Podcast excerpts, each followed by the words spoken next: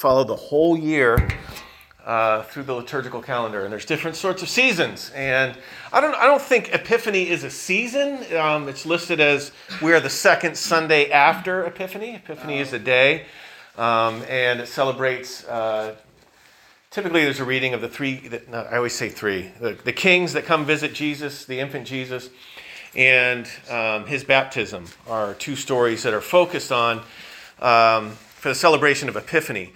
And they both have to do with this idea of manifestation or revelation. Uh, so, with the, the kings who are not Jewish, it's uh, the infant Christ is manifest or revealed to the, to the non Jewish world as they come and worship him.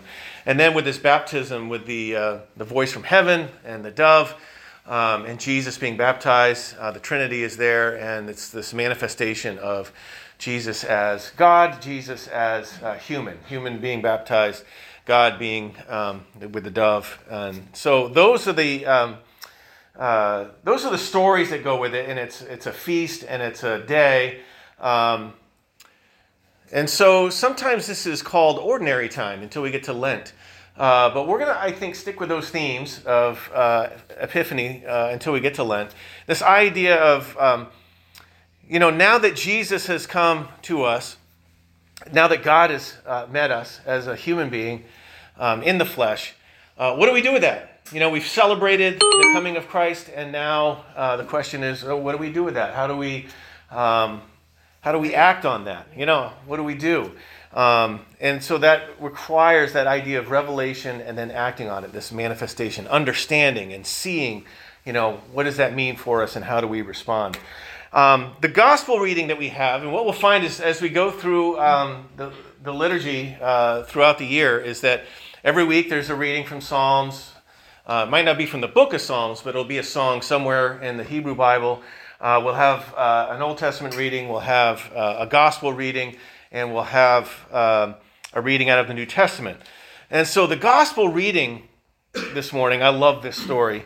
Um, but we're gonna we'll read it together. Uh, this is not what the sermon is out of, but this is our New Testament reading for today. Um, John two, uh, verses one to eleven, and here we have the first miracle of Jesus. The next day there was a wedding celebration in the village of Cana in Galilee. Jesus' mother was there, and Jesus disciples uh, were also invited to the celebration. Uh, the wine supply ran out during the festivities. So Jesus' mother told him, We have no more wine. Um, that doesn't sound like a, you know, it's not a question. it sounds like it demands an answer when it comes from your mom. We have no more wine. Uh, Dear woman, that's not our problem, Jesus replied. My time has not yet come. But his mother told the servants, Do whatever he tells you. So go do it. Uh, standing nearby were six stone jar- water jars used for Jewish ceremonial washing, uh, which could hold 20 to 30 gallons. So these are, um, uh, there's water for ceremonial washing. Uh, this is part of a kind of a purification act uh, before you take uh, this meal together. Um, and those are sitting nearby. Jesus says, Go to the water. Uh, the servants told, so Jesus told the servants, fill the jars with water. And then the jars, when the jars had been filled, he said, Now dip some out and take it to the master of the ceremonies. This is the person that's hired to run the party. And it's they're going to be they're going to have a lot of shame poured on them if uh, this is not a good party. So take it to for him to drink. And the servants must have been a little nervous about this. Um, he brings out uh, so uh, so the servants followed his instruction. In verse nine, the master of ceremonies tasted the water that was now wine, not knowing where it had come from though of course the servants knew, he called the bridegroom over. A host always serves the best wine first, he said. Then, when everyone has had a lot to drink, he brings out the less expensive wine. But you have, right, you're not going to know the difference after you've had a lot of the first wine. Uh, but you have kept the best wine until now. This miraculous sign at Cana in Galilee was the first time Jesus revealed his glory, and his disciples believed in him.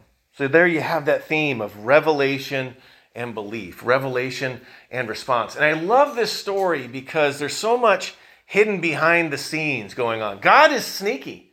God is sneaky sometimes and creeps up on us in unaware places. And what's what's interesting with this story is that everyone is blessed by it, whether they realize or not, it came from God. Right? Everyone, the servants know. We don't know the servants. And the disciples are probably witnessing this and maybe um, a bit confused at first. They, they, they end up believing. Um, but there's just something that's hidden going on that the whole party is blessed by. This overflowing of God's grace uh, to people that understand it and see it, and people who don't see it. God is sneaky and sneaks up on us. I love this one uh, because the people who are nameless, he is sneaky. He is sneaky. They he didn't see that coming. Which is sneaky. That's what sneaky people do. so, yeah, it works that way often, and we get that also in our uh, story uh, this morning, or, or, our passage this morning out of 1 Corinthians. Um, Paul understands this. Paul understands that God is sneaky sometimes, and it takes a little bit of work to see what's going on behind the scenes. Um, and he wants us to be aware. And so, all these letters that Paul writes, uh, mostly to churches and sometimes to individuals, he's trying to teach us something and trying to reveal something. And here we have this uh, series of passages for our uh, New Testament readings are out of 1 Corinthians for the next four weeks. So I figured we camp on 1 Corinthians for a while. And this is very similar to the story of Cana, that Paul is seeing something that uh, the congregation doesn't see, and he wants to reveal it. He wants us to understand. He wants the Corinthian church to understand. Corinth is um, in Italy. Uh, it's a city, it was a shipping area, and so it had a lot of traffic. It's a um, there was probably a Jewish population there, but we don't get a sense that he's writing to a lot of Jewish people in this passage. These are people who came to believe in Jesus um, and they converted from whatever pagan religion they were a part of, and now they're a part of a church. Uh, but the church has some issues going on. And one of the things that they're struggling with is this idea of spiritual gifts. Um, I remember uh, being at a church that um, was very unhealthy. You guys are probably sick and tired of hearing about these this, stories from this church, but it was rich with stories for me to draw on. And um, one of the things um, about that church is that the pastor was uh, he was very discerning. He just had this ability to just kind of see right through uh, whatever sort of things we were putting up, masks we were putting up, and see right to the heart of the issue. And um, whatever that issue that we were struggling with or wrestling with was. Um, the problem is that this kind of gift of discernment was it was talked about like it was the biggest and best thing that anyone could ever possess as far as spiritual gifts and everyone was in the church it's a small church uh, and a lot of people were measured in terms of how discerning they were and um, that created real problems because if you're not a discerning person, then you're sort of a second class citizen at this, uh, at this church. And um, it was never said that way, but it was sort of felt that way. Um, and also because that gift alone was lifted up as uh, better than anything else, um, or it seemed like, again, no one ever says this, but it's sort of, they acted like this. Um, that gift became abused. Um, it was all about looking in the heart and sort of digging down till you get to the bottom of the well of someone's sinfulness. Mm-hmm. And it wasn't until after I left I realized you're not going to get to the bottom of that well. You it's, it's kind of a, I mean, it's, it's good to be able to see, and, and, and that's one gift that's good to be able to see and, and help people along in their spiritual growth. Um, but if we're harping on that over and over and over again, it just made for a very depressing place. And, um, and, it was all this discernment and trying to get to the bottom of people's sinfulness. And I realized later, looking back on my experience there, that you're not going to get to the bottom of that well. It's just not. It's going to. You're going to keep going and going and going, and this is going to continue to become, a, you know, a more unhealthy place to be, a more unhealthy community. And so, um, when we get into this story about gifting, um, I realize that boy, you know, we I had that Lisa and I had that experience at that church. Um, I don't know, I don't have any recent stories about that. I am reminded of uh, Christmas. We had some uh, uh, iPhone 13 show up at our house for Christmas, and I was shocked to hear about phones because there was all this, and our, our Swedish exchange student from Sweden, for heaven's sake, is talk, talks about the same phenomena in her high school. That if you don't have that phone, you're just uncool, right? Right. Is that right? Oh yeah. yeah. Very true. Right. You're out. Am I right, Josie? Yeah. But now you're the coolest. Yeah, okay. you're welcome. but that idea, you know, we're always looking for approval and, and, and just trying to fight our way up. And sometimes it comes in the form of uh, something that we own. Uh, you know, for me, it's guitars. You know, if it's if I could care, I was talking to someone that's a, a friend of Sophie's, a high school girl. We were sitting uh, watching Josie play or watching the boys play after the girls or something. And, she, and I was asking her about her new car and and I said, I just don't care about cars. Jay, you might want to close your ears for this, but I just don't care, right? I mean, I just I get the oil change because I it tells me to. The light's on and it says you got you know five percent of your oil left or whatever. I don't even I don't even understand what it means, but um, I'm gonna go. It's not that, is it? No. Okay. I don't clean it and I don't care. But if it comes to a guitar, it's like, oh, I really I bought this guitar to play I had a different tuning on it. It's usually a standard tuning, but there's special tunings. And I had in the band we were playing in, had just a handful, six songs that I needed a special tuning, and I didn't want to retune my guitar to do it. So I bought this extra guitar just for that purpose. And because it was just for that purpose, for I decided. To go with a cheaper version. And it still drives me nuts. but it's a great guitar. It really sounds good. But the fact that it wasn't American made and you know one of the higher end, it still is this thing that I, it kind of bugs me. But um, this idea that uh, we look for approval, we're all looking for approval and looking to, uh, we look for it in ways that aren't always healthy, aren't always uh, financially good for us. Um, you know, it's not good to find our meaning in our phone or our guitars or anything, or our cars or anything else. The Corinthian church is trying to find meaning in this idea of gifts. And early on uh, in the story, in the, in the letter, um, Paul is writing to them, and there's sort of this battle over who's the coolest and who's the best, who's got the best gifts, and they're, they kind of pride themselves on their knowledge and their wisdom and their ability to speak in tongues. And uh, I think uh, sometimes in the church, we see those as separate things, like um, the charismatic group is a bit overly emotional. The heady, uh, bookish types are just too bookish. Um, but in Corinth and in that world, those two were gone, they, they went together. If you're able to speak in tongues of angels, then you are connected, and there's this wisdom and there's this understanding, and they're taking pride in this. And they have certain apostles that they like better than others because they have this ability to speak so well in front of people. And so you have a church where Paul is trying to get them to understand, trying to get them to see uh, what God is doing behind the scenes, right? Because God is sometimes sneaky, and we have people like this trying to enlighten us and help us to understand and see. And we have something like that going on in Corinthians. So when we get to 1 Corinthians 12, uh, he's starting to talk about gifts. He's already dealt with a number of issues. And Corinthians are like that. First and Second Corinthians, two letters to the church and he deals with issues that kind of line themselves up.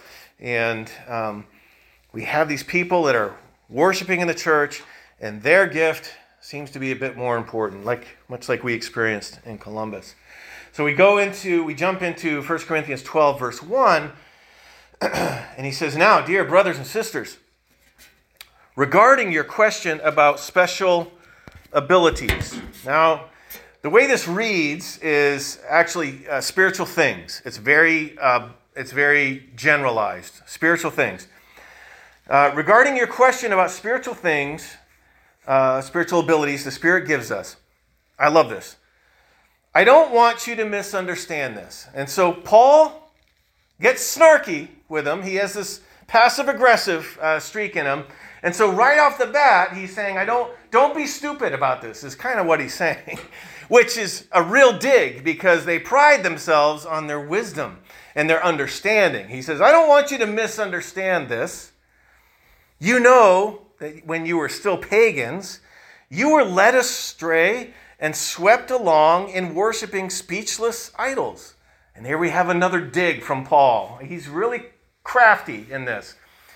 He's saying uh, their issue is speaking in tongues and how important that is. And he says, You used to follow speechless idols.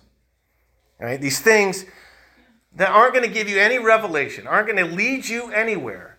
Um, that's guitars, that's high end guitars, or phones, or cars, or, um, or the opinions, being overly concerned about the opinions of others, or being overly concerned about our education. I'm all for education, but that's not where I'm going to put my eggs in as far as trust and faith and all those sort of things. He says, You were once swept away and moved, you know, here and there by these things. And he, and he calls them out with their, their uh, desire for the, the tongues of angels by saying these speechless idols. So I want you to know that no one speaking by the Spirit of God will curse Jesus. And no one can say Jesus is Lord except by the Holy Spirit. And it gives the impression that maybe part of their worship they were cursing Jesus. That seems kind of like a strange uh, worship practice in a church. And I think what he's referring to is that in these, uh, uh, they're Gentiles. Here it says pagan, but what the, the real word is that people of the nations. They're not Jewish. They were Gentile. They were non Jewish. They learned to believe in Jesus, the Jewish Messiah, and they were baptized and they became Christians. But part of their old practice is getting uh, a bit worked up with these spiritual gifts. And these things kind of taking over and creating a bunch of disorder in their worship. That was part of it. And there's a sense that that is being brought back into their worship as Christians.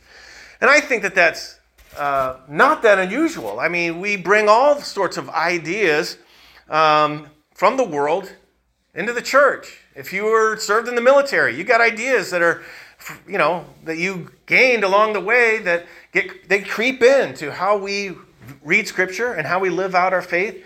Um, education, all the everything. Uh, I don't. It's worth maybe asking how are what are the ways in which we were, used to be tossed here and there before we began to worship. Right? He says once you were blown around by the wind this way and that way.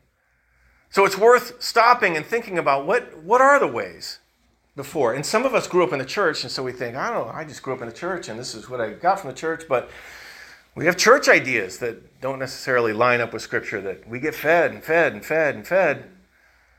And then we act on it and act on it, and at some point we got to kind of dismantle all that and relearn. What are those things? What are the attitudes? What are the actions? What are the beliefs that we brought we bring in with us? I think this is the way it's supposed to work. The spirit, the work of the spirit we're going to talk about. How does that work? Where, if we were to stop and think about that, how would God and the Spirit of God direct your thinking about, yeah, that's maybe that, or maybe this, or maybe that?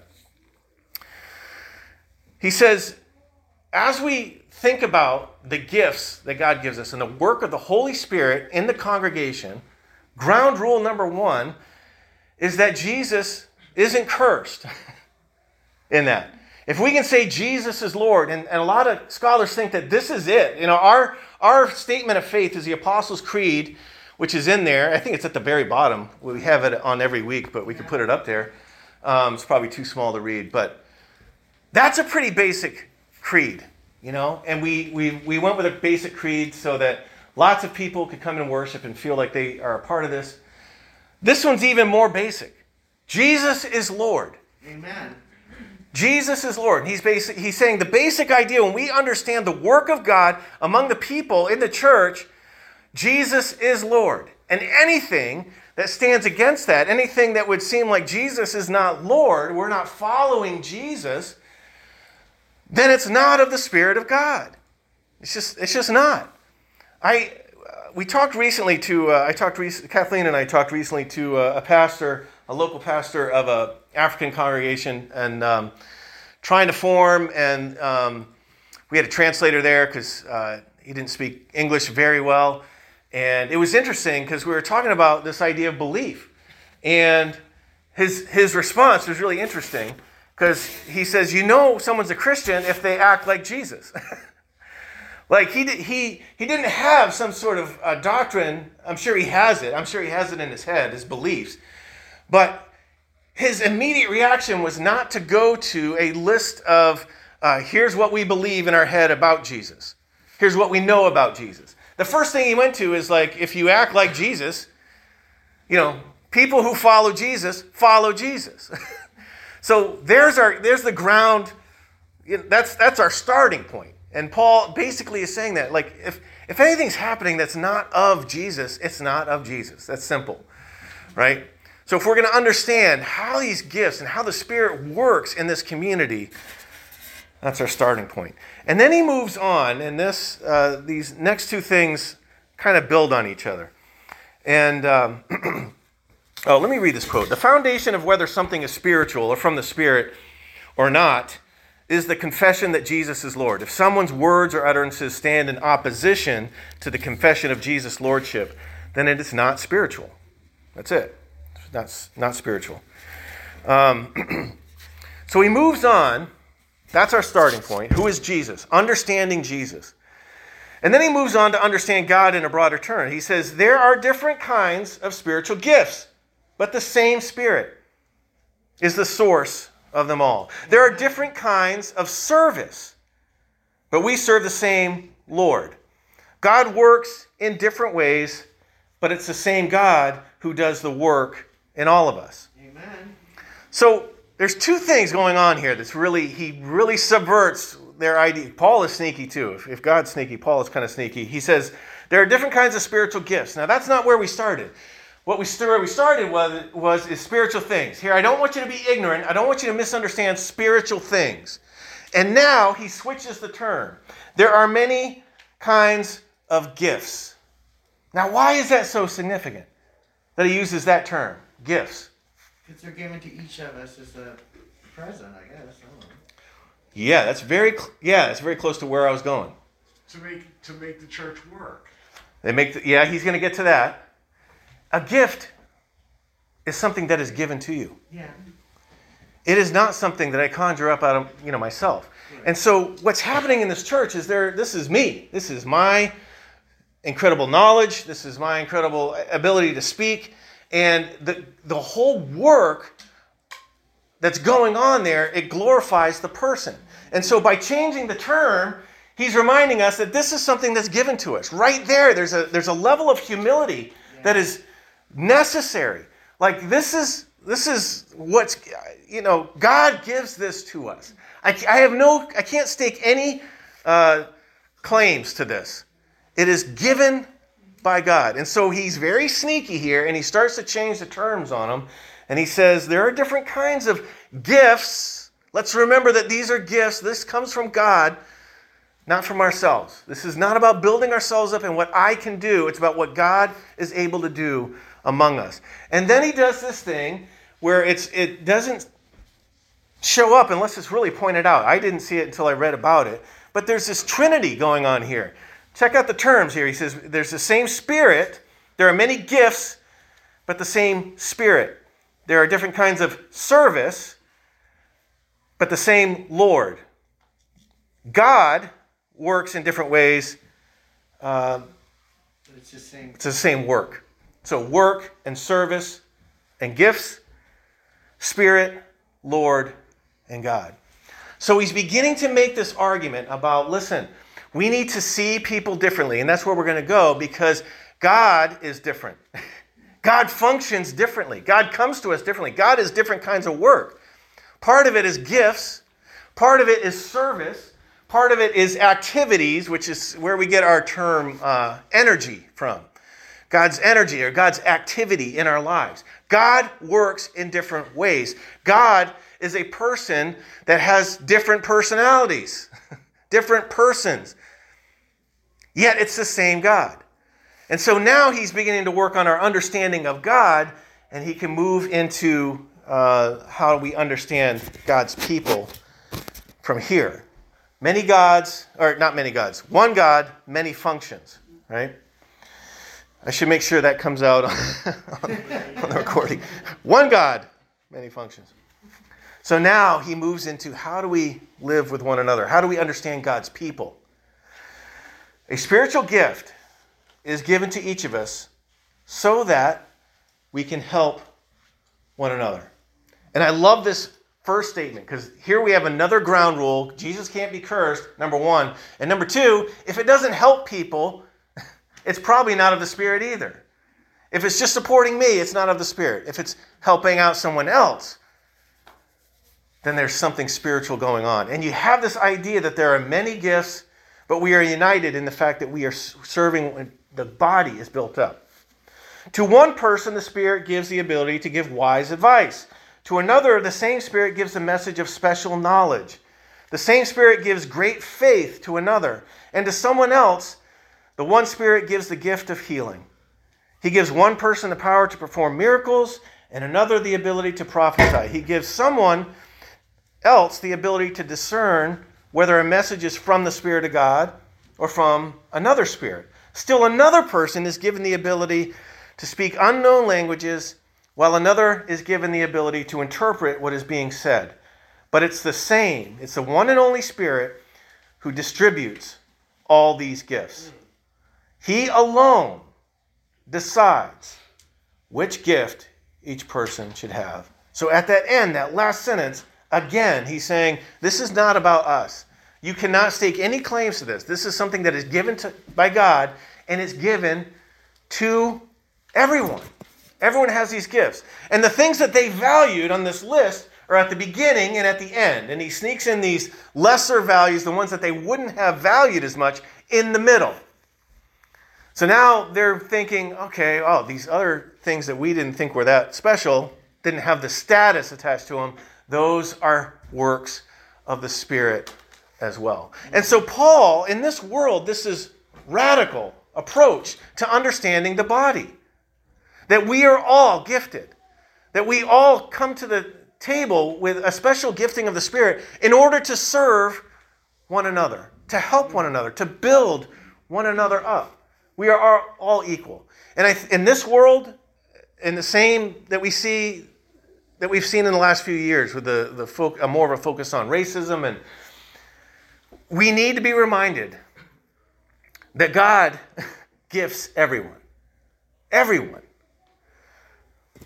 Um, and what's interesting to this about this also is that Paul does not disparage he does not call into question the authenticity of their experience. He just wants them to tweak their understanding that everyone has something to give. He doesn't put down what they're doing. These are gifts. Yeah, they're gifts, but they're, they're gifts. They're not, they're not abilities that you have only of yourself. They're not meant to build yourself up.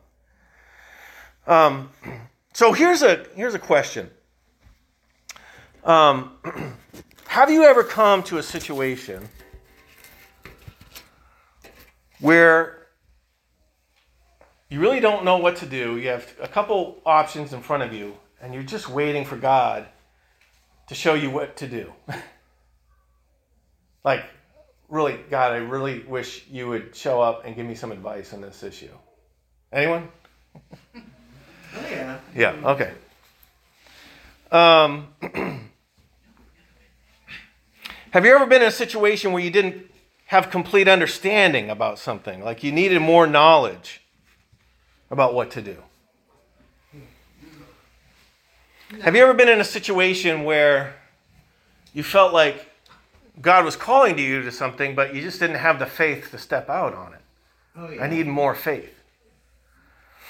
I think we've all have come to points where either ourselves or people we love, uh, we wish had some healing, right?